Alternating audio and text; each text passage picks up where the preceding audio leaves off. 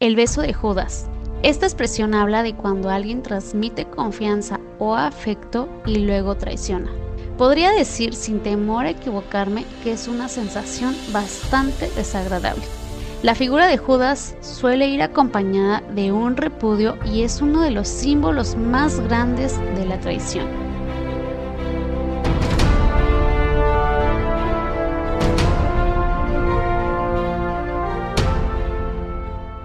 Hola, ¿qué tal? Mi nombre es Teresa Costa, experta antifraude, especialista en la prevención del lavado de dinero y todos aquellos delitos que atentan contra el patrimonio económico.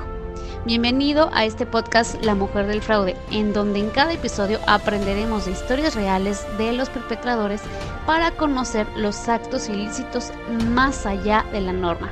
Sugiero la precaución de los oyentes menores de trece años.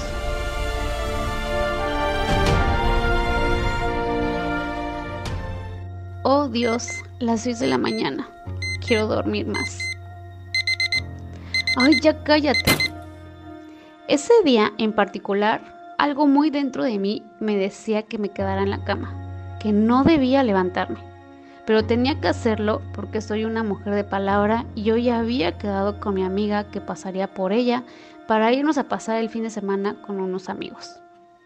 Yo dudaba de ir, no deseaba en el fondo ir, pero para no ser aguafiestas no lo pensé más y decidí ingresar a la ducha. Una hora más tarde salí del apartamento con destino a la dirección a recoger a Fátima.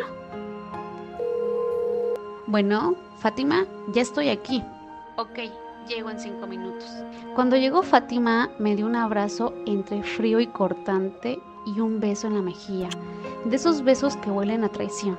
Ella se voltea inmediatamente, da dos pasos para atrás y en eso veo a un hombre agarrándome a la fuerza.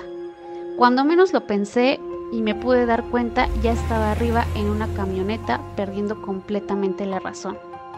Cuando recuperé la conciencia, me encontraba en un hospital, donde solo me dijeron que había llegado allí gracias a una mujer que me llevó. Después de eso no supe más, solo supe que Fátima había vendido mi riñón en el mercado negro. ¿Qué pasó conmigo después? Pues estoy aquí contándote esta historia.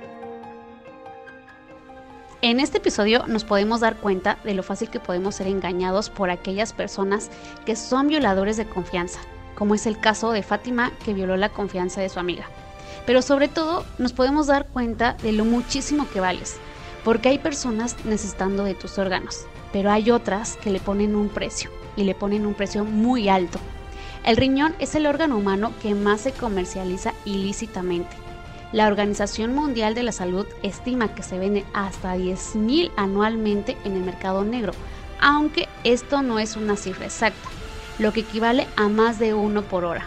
La Unidad de Inteligencia Financiera ha reconocido ya un probable lavado de dinero en los circuitos financieros vinculados al tráfico de órganos, ya que en cuatro años ha recibido reportes por el sistema bancario y por empresas consideradas como vulnerables al lavado de dinero.